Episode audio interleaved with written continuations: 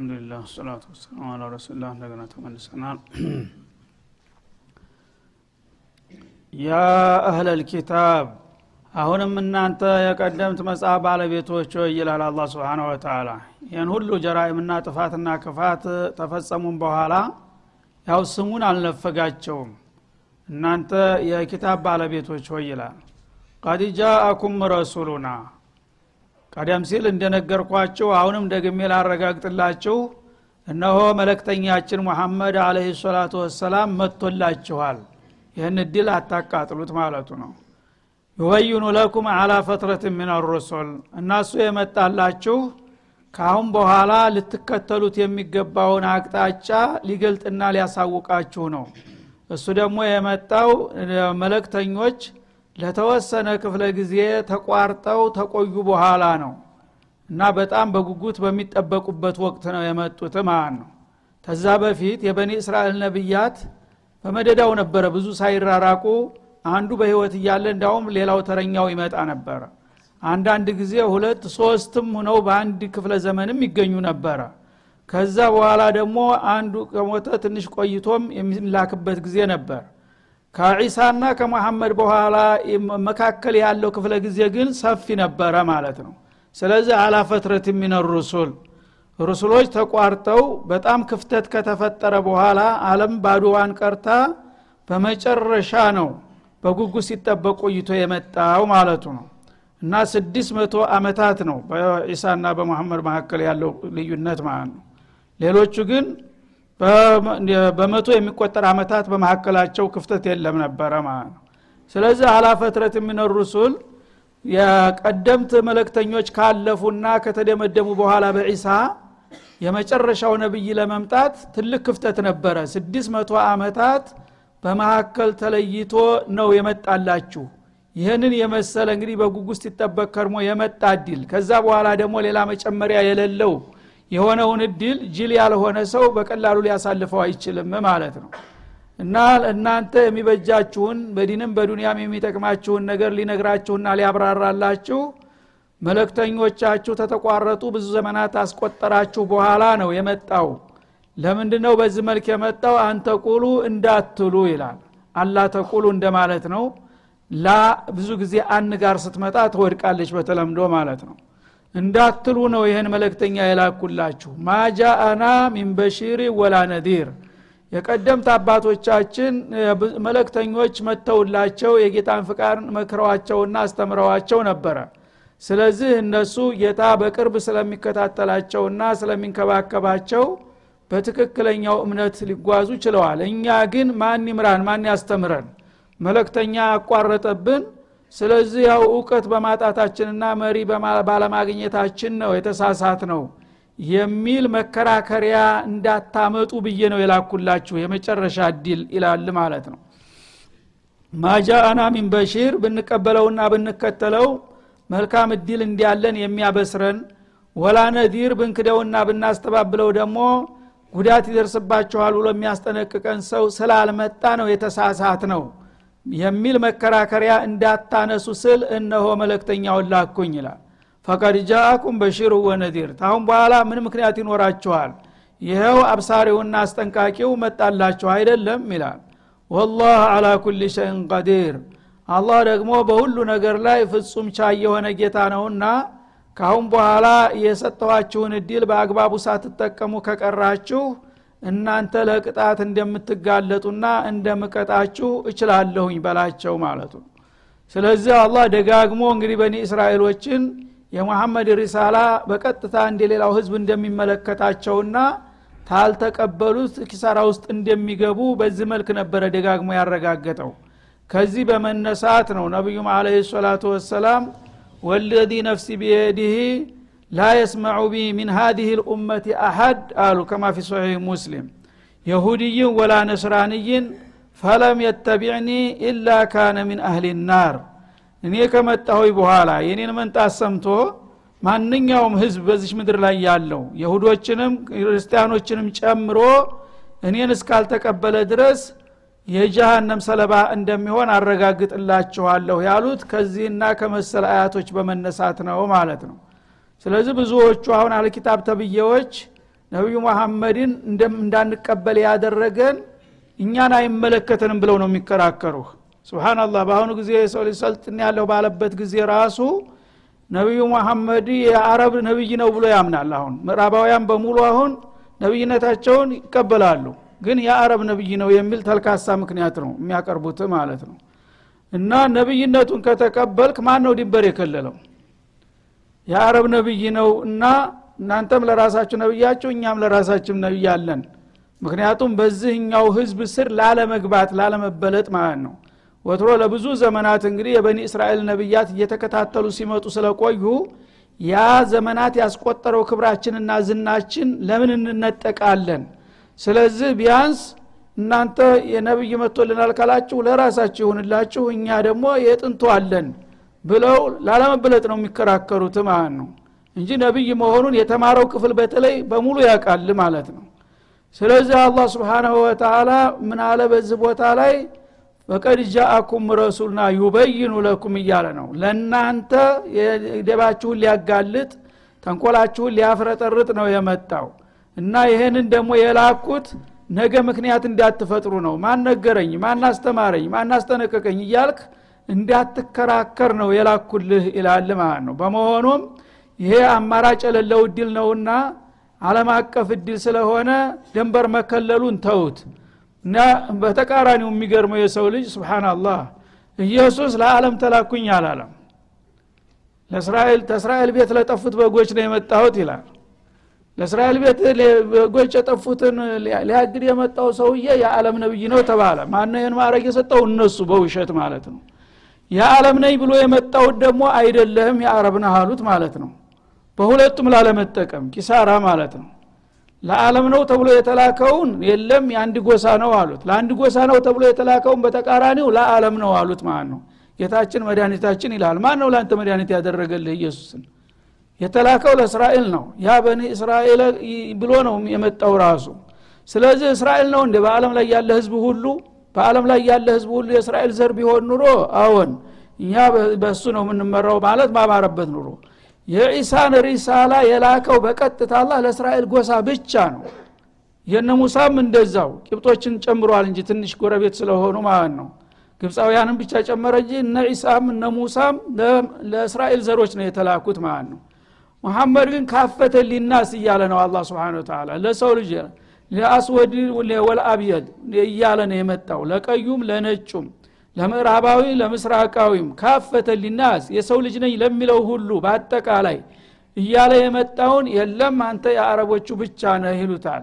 ይህን ለእስራኤል ብቻ ነው የመጣሁት ብሎ በአንደበቱ የተናገረውን ደግሞ ተሸክሞት የሚሄደው መጽሐፍ ለእስራኤል የተላከ ነው እያለ የለም ለዓለም መድኃኒት ብሎ ነው የመጣው ይልሃል ማለት ነው። ይሄ ምንድነው? ሸቃ እድለቢስነት ነው። በሁለቱም ላለመጠቀም ያኛውን ያለ ስልጣኑ የማይገባውን ሰጡት። ይሄኛውን ደግሞ አላ የሰጠውን እድል ገፈፉት። ስለዚህ በሁሉም ነቢዮች ላይ ወንጀል ሰርተዋል ማለት ነው። ስለዚህ አላህ ስብሓናሁ ወተላ እንግዲህ ይሄ ዳግሚያ መከራከሪያ ነጥብ አይኖራችሁም ካሁን በኋላ። እስከ ዛሬ ምናልባት ከዒሳ በኋላ ብዙ ዘመናት ስላለፈ በክፍተት ያን ነገር እኛ እናውቅ ነበር ቀደም ሲል ያሉት አባትና አያቶቻችን በተሰጠው መመሪያ ተጠቅመዋል እኛ ግን ያ ነገር እየተረሳ እየተዘነጋ ሂዶ ተምታታብንና ብጅታ ስለተፈጠረብን ሀቅና ባጢል ውስጥ ስለተደበላለቀብን የሚያስተምረንና የሚያስረዳን ስላጣን ነው የተሳሳት ነው የሚል ተልካሳ ምክንያት እንዳታመጡ ሁሉን ነገር አፍረጥርጦ የሚገልጥና የሚያስተምር የሚያብስርና የሚያስጠነቅር ነብይ ይላኩላችሁ ካሁን በኋላ ምን ምክንያት አላችሁ? ይላል አላ ስብን ወተላ እና ካሁን በኋላ የፈለገው ይምጣ ጀሃነምን ቢሆን ችግር የለም የምትሉ ከሆነ ቀጥሉበት። ካልሆነ ግን ካሁን በኋላ መከራከሪያ ነጥብም የላችሁ ይላል። ወኢዝ ቃለ ሙሳ ሊቀውሚህ እና ነቢዩላህ ሙሳ ደግሞ በጊዜያቸው ለወገኖቻቸው ያለውን አስታውሳቸው ይላል። ነቢዩላህ ሙሳ እንግዲህ በእስራኤል ውስጥ ትልቅ ገናና ዝና ያላቸው ታላቅ ነብይ ናቸው ታላቅ ታጋይም ናቸው። በአለም ላይ ወደር የማይገኝለትን አምባገነን የገረሰሱ። ስለዚህ ሙሳን እንዴት አድርገው ነበረ የተቀበሏቸው እስራኤላውያን? ሙሳ የመጨረሻ ታላቅ ነቢይ ከተባለ በእስራኤል ውስጥ ሙሳ ነው የሚጠቀሱት ማለት ነው። ለሙሳ እንኳን አምነናል ቢሉ እንዲሁ አምነናል አሉ እንጂ በተለያየ ምክንያት እምነታቸው ምን ያህል ሙዘብዘብ እንደነበረና እዚህ ግባ የማይባል መሆኑን ሊያጋልጥ ነው በሚቀጥለው አያት ደግሞ ማለት ነው እዝ ቃለ ሙሳ ሊቀውሚህ ነቢዩላህ ሙሳ ለወገኖቻቸው ለእስራኤሎች በአንድ ወቅት ያሉትን ነገር ንገራቸው እስቲ ያስታውሳቸው ይላል። ያ ቀውም ዝኩሩ ኒዕመተላህ አለይኩም አሉ። እናንተ እስራኤላውያን ወገኖቼ ሆይ አሏቸው። አላህ ጌታዬ በእናንተ ላይ የለገሰውን ጸጋ አስታውሱ። አላህ እኮ ለእናንተ ታላቅ ጸጋ ችሯችኋል በማለት ንግግር አደረጉ በህዝባቸው ሰብስበው ማለት ነው እና ምንድ ነው ጌታ የዋለላቸው إذ جعل فيكم أنبياء አሉ። እናንተ በማንኛውም ህዝብ ያላደረገውን በርካታ የሆኑ ነቢዮችን በእናንተ ውስጥ አስቀምጦላችኋል። የብዙ ነቢያት መፍለቂያ አድርጓችኋል። ይሄ ቀላል ውለታ አይደለም ብሎ ነገራቸው ይላል። وجعلكم ملوكا ባዕድ አንኩንቱም አቢድን ሊፍርዓውን ለፊርአውን አገልጋይ ገረድ የነበራችሁትን ደግሞ ነፃ አውጥቶ ንጉሳን አደረጋችሁ። ይህንን ለማን አደረገ ጌታ ስብሓናሁ ወተላ ብሎ ጌታ የዋለላቸውን ውለታ እንዳስታውሶ አደረጋቸው ይላል። እንግዲህ መጀመሪያ ያው ከእብራሂም ነው የሚጀምረው የእነሱ ታሪክ። እብራሂም ከሊሉ ረህማን ሆኑ። ከዛ ኢስሐቅን ወለዱ። ኢስሐቅ ያዕቁብን ወለዱ። ያዕቁብ ናቸው እስራኤል ማለት በያዕቁብ ዘር የወረደ ነቢይ መአት ነው እንግዲህ። አላህ ዙረየተ ሙባረክ አደረጋቸውና በመቶ የሚቆጠሩ ነቢያቶች ነው ከዛ ቤት የፈለቁት በዘራቸው ማለት ነው። ይህንን እንግዲህ በአለም ዙሪያ ያሉ ህዝቦች አልፎ አልፎ ነው ነቢይ የሚላክላቸው በተለያየ ብሔረሰቦች። በእናንተ ላይ ግን በማንኛውም ቦታ ታይቶ የማይታወቅ የነቢይ ክምችት አለ። ይህንን ትልቅ እድል ሰጥቷችኋልና ለዚህ እድል ጌታ ልታመሰግኑ ይገባችኋል እንደገና ደግሞ ሙሉኮች አደረጋችሁ ንጉሳን ናቸው። የንጉሳን ዘር የታወቁ ዘሮች ነበሯቸው። በተለይ ተፊራውን በኋላ ፊራውን እንግዲህ እነሱን እንደ የመጨረሻ ወራዳ አድርጎ ወንዶችን ገና በህፃንነታቸው እያረደ ሴቶችን ብቻ ለሱ ገረድና አገልጋይ እያደረገ ለዘመናት ሲቀጠቅጣቸው ኑሮ ነበረ። ፊራውንን በሙሳ አማካይነት አላህ ሲገረስስላቸው ለአንዴና ለመጨረሻ ጊዜ ክብራቸው ተመለሰ ማለት ነው ያነ እያንዳንዱ የእስራኤል ዘር የተባለ ሁሉ እንደ ቅዱስ መታየት ጀመረ። በዚህ አጋጣሚ ማለት ነው። ትናንትና እዚህ ደግሞ እስራኤል ሰው ነው እንደ የሚባልበት ደረጃ የነበሩ ሰዎች አሁን ግን ንጉሳን ሆኑና ሰውን በበላይነት ይገዙ ጀመር ማለት ነው። እና አንድ እንግዲህ ታላቅ መንግስት ያገኘ ህዝብ ራሱ ህዝቡ እንደ ንጉስ ይቆጠራል። ዘሩ ራሱ ከፍ ይላል ማለት ነው ዝናው ከፍ ይላል ነገሌ ጎሳ የባለስልጣን ጎሳ የተባለ ሁሉ ይታፈራል ይከበራል አንቱ ይባላል። ስለዚህ የስልጣኑ ተካፋይ ነው ሁሉም ራሱ የዛ እድል እስካለው ድረስ ማለት ነው። አንድ ይሄ ነው። ወይም ደግሞ እስከ ዛሬ ያው ገረዶችና ዋርድያዎች ሎሌዎች ነበሩ ለሌላ አገልጋዮች። አሁን ግን ህርያቸውን ተገናጸፉና በሙሳ ትግል ተዛ በኋላ ምን ሆኑ ትናንትና ገረድ የነበሩ ሰዎች ትናንትና ሎሌ የነበሩ ሰዎች እነሱ አሽከር መቅጠር ጀመሩ ማለት ነው። ስለ ንጉስነት ነው ይሄ። ትናንትና አሽከር የነበርከውን አንተ እንደገና ባላሽከር ስትሆን ባላገልጋይ ስትሆን ንጉስ ሆንክ ማለት ነው። በአጠቃላይ በዱንያ ላይ አንድ ሰው የግል ህይወቱ መሰረታዊ ነገር ከተሟላለት ሙሉክ ይባላል። ነቢዩ እንደገለጡት አለ ሰላቱ ወሰላም መን አስባሃ ሙዓፈን ፊ በደኒህ ፊ ጅስሚህ አሉ ረሱል በሰውነቱ ሙሉ ጤንነት ይዞ ያደረሰው እና አሚነን ፊ ሲርቢሂ በቤቱ ደግሞ የሚያሰጋው ነገር ሳይኖር እንደ ልቡ ተኝቶ ያለ ስጋት እንቅልፉን ፈጅቶ የተነሳ ሰው። ዒንደሁ ቁቱ የውሚሂ ደግሞ ለዛ ቀን የሚበቃ ምግብ ያለው ከሆነ ፈከአነማ ሒዘት ለሁ ዱኒያ ቢሃዛ ፊሪሃ አሉ ይሄ ሰውዬ ዱንያን በሙሉ እንደተቆጣጠረ ይቆጠራል ከዚህ በላይ ምን ይፈልጋል የሰው ልጅ ማለታቸው? እነዚህ ሶስት ናቸው የሰው ልጅ የህይወት መለኪያዎች። ሙሉ ጤንነት ካለ የሚያሰጋህ ነገር ከሌለ ሰላም ከሆነ እንደገና ደግሞ የምትበላው የምትጠጣው ለጊዜው ካልቸገረህ ተዛ በላይ እኮ ዝም ብሎ አላስፈላጊ ቁንጦ ዝና ብቻ ነው። ገሌ ይህን ያህላለው ለመባል ብቻ እንጂ ምን ይፈልጋል? መደበኛ ነገሮች የሰው ልጅ የሚያስፈልጉት እነዚህ ናቸው። እነዚህ የተሟላለት ሰው እንደ ንጉስ ይቆጠራል ይላል ከዛ በላይ ሸክም ነው የሚበዛብህ እዳ ነው የሚጨመርልህ እንጂ እነዚህ ነገሮች ካሉ በቂ ነው ለሰው ልጅ ማለት ነው። ስለዚህ ትናንትና ከነበሩበት እንግዲህ ወራዳ ህይወት አኳያ ሲታይ እነሱ እያንዳንዳቸው ንጉስ እንደሆኑ አስታውሰው ጌታን እንዲያመሰግኑና በፍቃዱ እንዲመሩ መከሯቸው ማለት ነው። ወአታኩም ማለም ዩቲ አሃደን ምን ይህ ብቻ ሳይሆን ሌሎቹ የዓለም ህዝቦች ያላገኙትን እድልና ጸጋ ሁሉ ለእናንተ ሰጥቷቸዋል። ለምሳሌ በበረሃ ላይ ስንቃለቀብን ሲሉ ከወደ ሰማይ መንና ሰልዋ የተባለ ምንም ሳይደክሙ ሳይለፉ ሳይገዙ በየቀኑ ትኩስ እና ጣፋጭ ምግብ ያወርድላቸው ነበረ። ውሃ ጠማን ሲሉ በድንጋ በእንጨት ተመጦ በቀጥታ ዙሪያውን ቧንቧ ይፈነዳላቸው ነበረ ፀሐይ አቃጠለን ሲሉ ዳመና እላያቸው ላይ እያጀበ በሄዱበት እንዲሄዱ ያደርግ ነበረ። ይህ ሁሉ ለማን ህዝብ ነው ያደረገው? ለእናንተ ነው። ይህን ሁሉ ያደረገላችሁን ጌታ ታዲያ እናንተ ከማን በላይ ልትፈሩትና ልታከብሩት እኮ ይገባል? በማለት መከሯቸው ማለት ነው። ያነ ያቀውም አሉ። ወገኖቼ ሆይ እድኩሉ ለአርዶ ልሙቀደሰት ልቲ ከተበላሁ ለኩም። ስለዚህ አላህ ሁለገብ ድጋፍና እንክብካቤ እያደረገላችሁ ነውና እናንተ ደግሞ ጌታ የጻፈላችሁን የተከበረችና የተቀደሰች ምድር በድፍረት ዳችሁ መግባት አለባችሁ አሏቸው። ያንን እንግዲህ ቀደም ሲል ጌታ የዋለላቸውን ውለታ ማስገንዘባቸው ጌታ ከነሱ ጎን እንዳለ ለማስገንዘብና አሁን ተልኳቸውን በትጋት እንዲወጡ ለመገፋፋት መንደርደሪያ ማድረጋቸው ነው። ይህን የሆነበት ምንድ ነው ፊራውንን ለአርባ ዓመታት ያህል ሲታገሉ ቆይተው አላህ በማዕበል እስከ ሰራዊቱ ሲያጠፋላቸው እነሱ ነጽነታቸውን ተጎናጸፉ። ያነ ወትሮ ጥንት ሀገራቸው የአባትና የአያቶቻቸው ሀገር ከነአን የሚባለው የፈለስጢን አካባቢ አሪሃ ይባላል በተለይ ቦታው። ይህ አሪሃ ፈለስጢን አካባቢ የነበረው ቤተልመቅዲስ ዙሪያ የእነሱ ሀገር ነበር።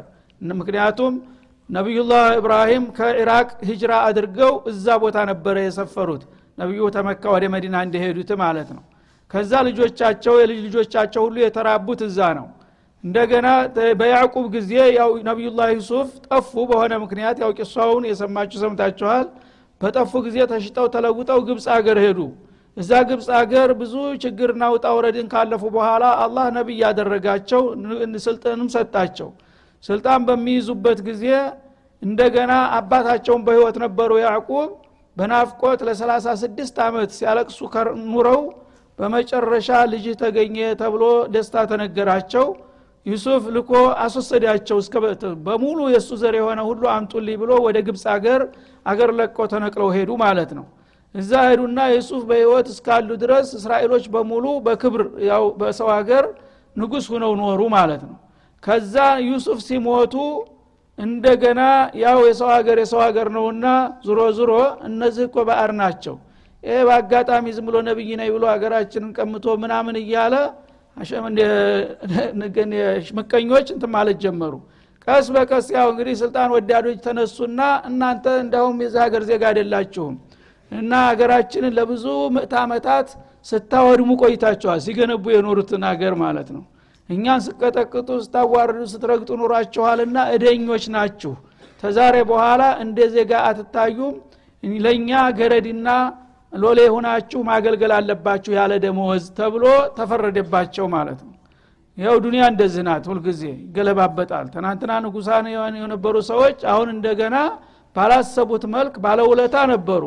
ነቢዩላህ ዩሱፍ የሰሩት ስራ በግብፅ ሀገር የማይረሳ ታሪክ ነበር። ግን ሙጅሪሞች ሁልጊዜ ይኸው ናቸው። በዘረኝነት የታወሩ ሰዎች ኸይሩ አይታያቸውም እሳቸው እንግዲህ ሀገር እንዳጠፉ ተቆጥሮ በአጠቃላይ የእሱ ዘር የተባለ ሁሉ ወይም ሀገራችሁን ለቃችሁ ሂዱ ቢሉ አንድ ምፍቲ ነበረ።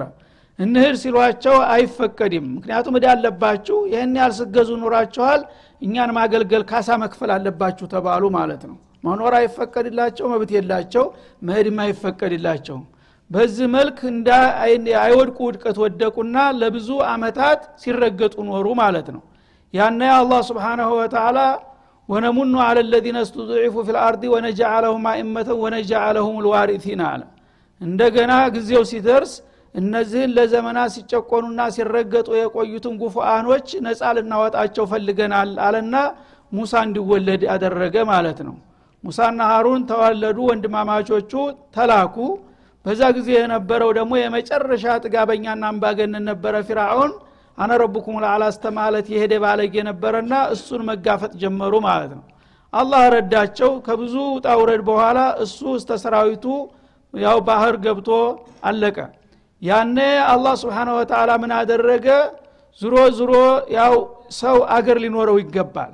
ስለዚህ አገራችሁን ለቃችሁ በመሄዳችሁ ነውና የሁሉ ችግር የደረሰባችሁ አሁን የትውልድ ሀገራችሁን ይሄኛውንም ሰጥቻችኋለሁኝ አላቸው ግን የትውልድ ሀገራችሁን እዳችሁ እንደገና መቆጣጠር አለባችሁ ተብለው ወደ ፍልስጢም ክተት አወጁ ሙሳ ማለት ነው። ያኛውን ድል ታበሰሩ በኋላ ካሁን በኋላ በቃ እንትና አሬሃ ሂደን ቤተል መቅዲስ አካባቢውን በሙሉ ነፃ ማውጣት አለብን ይላል።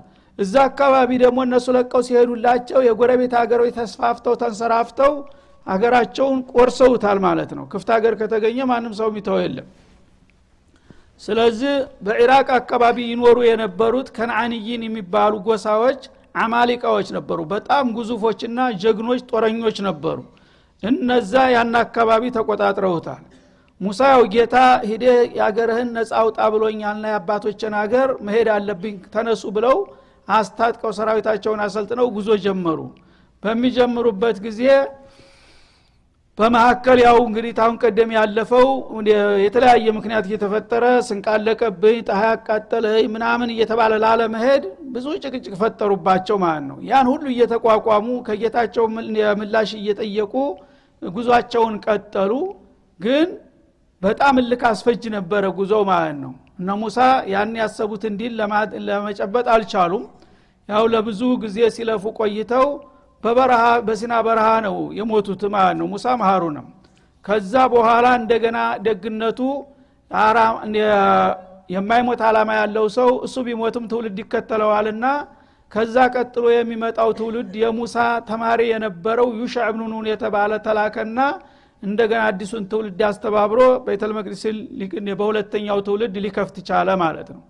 ያን ሁኔታ ነው አሁን የሚጠቁመን ማለት ነው እና ለዛ ዘመቻ ቅስቀሳ ሲያደርጉ ሙሳ የተናገሩትን ነገር እናንተ የአላህ ልጆች የአላህ ወዳጆች ነው የምትሉ ሰዎች የዛ ጊዜ የት ነበራችሁ? እናንተ ናቸው የኔ ወዳጆች ለማለት ነው ይህን ታሪክ ያመጣላቸው ማለት ነው።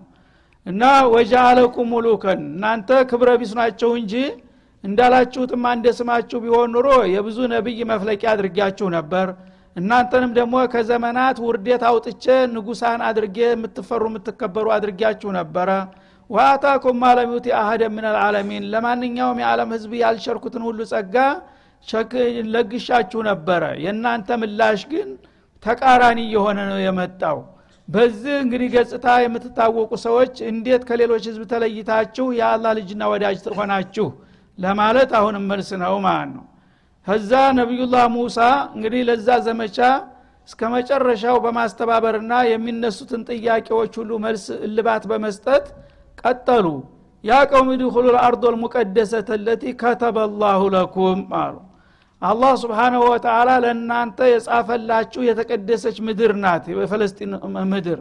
እዛች ሀገር በድፍረት ዘልቃችሁ መግባት መቻል አለባችሁ። ጌታ ወስኛለሁኝ። እናንተ ለሰበቡ ተንቀሳቀሱ እንጂ ዲሉን በቀላሉ ሰጣችኋለሁ ብሏችኋልና እዛች የተቀደሰች አባቶቻችን ሀገር ዘልቀን መግባት አለብን በማለት ቅስቀሳ አደረጉ ማለት ነው። ስለዚህ አባባል እድኩሉ ልአርዶ ሙቀደሳ ሙቀደሳ የተባለችው ለምንድን ነው የበርካታ ነቢያቶች መፍለቂያ በመሆኗ ነው። የአላህ ወዳጆች አገር በመሆኗ ነው እንጂ ምድር እንደ ምድር የማንኛውም ሀገር ያው መሬት ነው።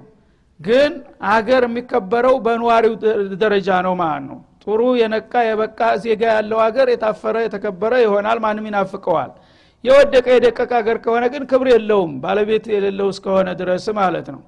ስለዚህ ይችን አላህ የባረካትንና የቀደሳትን ሀገር ሂዳችሁ ተቆጣጠሩ ብለው ሙሳ ህዝባቸውን ቅስቀሳ አደረጉ ማለት ነው። አላህ ጽፎላችኋል። እንግዲህ ዶማን ሰጧቸው ማለት ነው።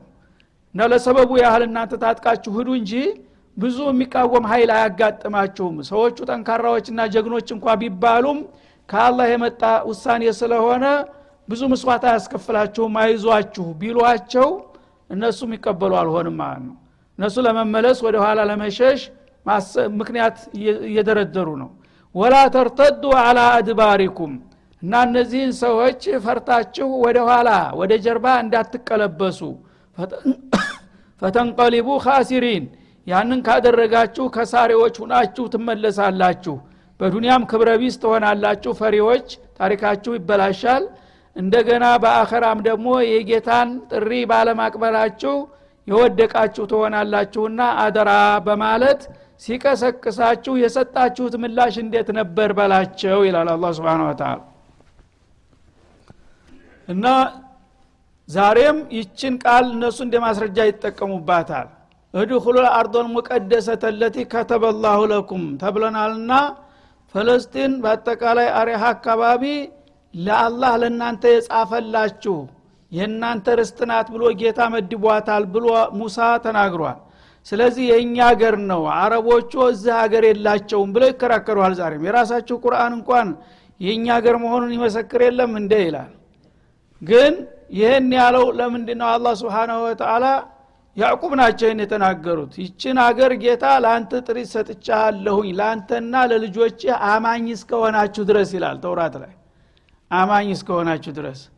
እነሱ ግን አማኝ የምትለውን ትተዋታል። የአንተ ልጆች ርስት ናት የምትለውን ብቻ ወስደው የእኛ ሀገር ነው ይለሃል ማለት ነው። ስለዚህ በእምነት ነው። መጀመሪያም አርጦ ሙቀደሳ የተባለችው በእምነት ነው። የአማኞች ሀገር ስለሆነች ነው። አማኝ እስከሆናችሁ ድረስ የአባቶቻችሁን ፈለግና ታሪክ እስከያዛችሁ ድረስ አገራችሁ ነው አሁንም። ከዛ ስትወጡ ግን ለሌላው ደግሞ ኢነል አርዶ ሊላህ ዩሪቱሃ መን የሻ ይልሃል አማኝ ለሆነው ጥሪ አድርጓታል ያችን። እናንተ ተእምነቱ ስትወጡ ደግሞ ለሌላ አማኞች ይሰጣለሁኝ ብሎ ነው ያስቀመጠው። ስለዚህ ኡመተ ሙሐመድ ሲመጣ አማኝ ሆኖ በተረኝነት የያዛት ያችን ሀገር ማለት ነው። ስለዚህ እምነት እኮ ለቃችኋል። አህለል ኪታብ ሁናችሁ ሲያበቃ ይህን ሰው እየመቀበልና መከተል ሲገባችሁ ሙሳን ስታደርቁ እንደከረማችሁ ሙሐመድንም ካዳችሁ። የት ላይ ነው ታዲያ እናንተ አማኝ የሆናችሁትና እረስታለን የምትሉት የሚለው ነው ጥያቄው ማለት ነው። ወላ ተርተዱ አላ አድባሪኩም ፈተንቀሊቡ ካሲሪን ይሄ ራሱ የቃሉ መደምደሚያ ያመለክታል። ይህንን ተልኳችንን ማን አንወጣም ብላችሁ ወደ ኋላ ተተቀለበሳችሁ ከሳሪዎች ሁናችሁ ትመልሳላችሁ እድለቢስ ትሆናላችሁ እያለ ነው። አይ እዛ ጊዜ እምብ ብለው ተመልሰዋል እነዛ ትውልዶች ማለት ነው። ግን ኋላ ከቀጣው ትውልድ ነው እንትን ያለው። ያም ደግሞ ያው የአላህን እምነት እስከያዘ ድረስ እድል አገኘ። ከዛ በኋላ ወጣ ተጫወታው ማለት ነው። ስለዚህ ሰዎች ብዙ ጊዜ ታሪክን በቁንጥል እየወሰዱ ነው ችግር የሚፈጥሩት። ያነ የምን አሉ እንግዲህ? ይህን የመሰለ ወርቃማ መመሪያ ተነቢዩላህ ሙሳ ተከሊሙላህ ሲሰጣቸው በደስታ መቀበል ነበር የሚጠበቅባቸው። እንደ ስማቸው ቢሆን ኑሮ ናህኑ አብናላህ አህባሁ የሚሉ ሰዎች ይህንን ሊሉ የሚጠበቅባቸው ይሄ ነበረ ግን እነሱ የሰጡት መልስ ወደፊት የሚከተለው ይሆናል። ወሰለ ላሁ ወሰለማ አላ ነቢይ ወላሊቃ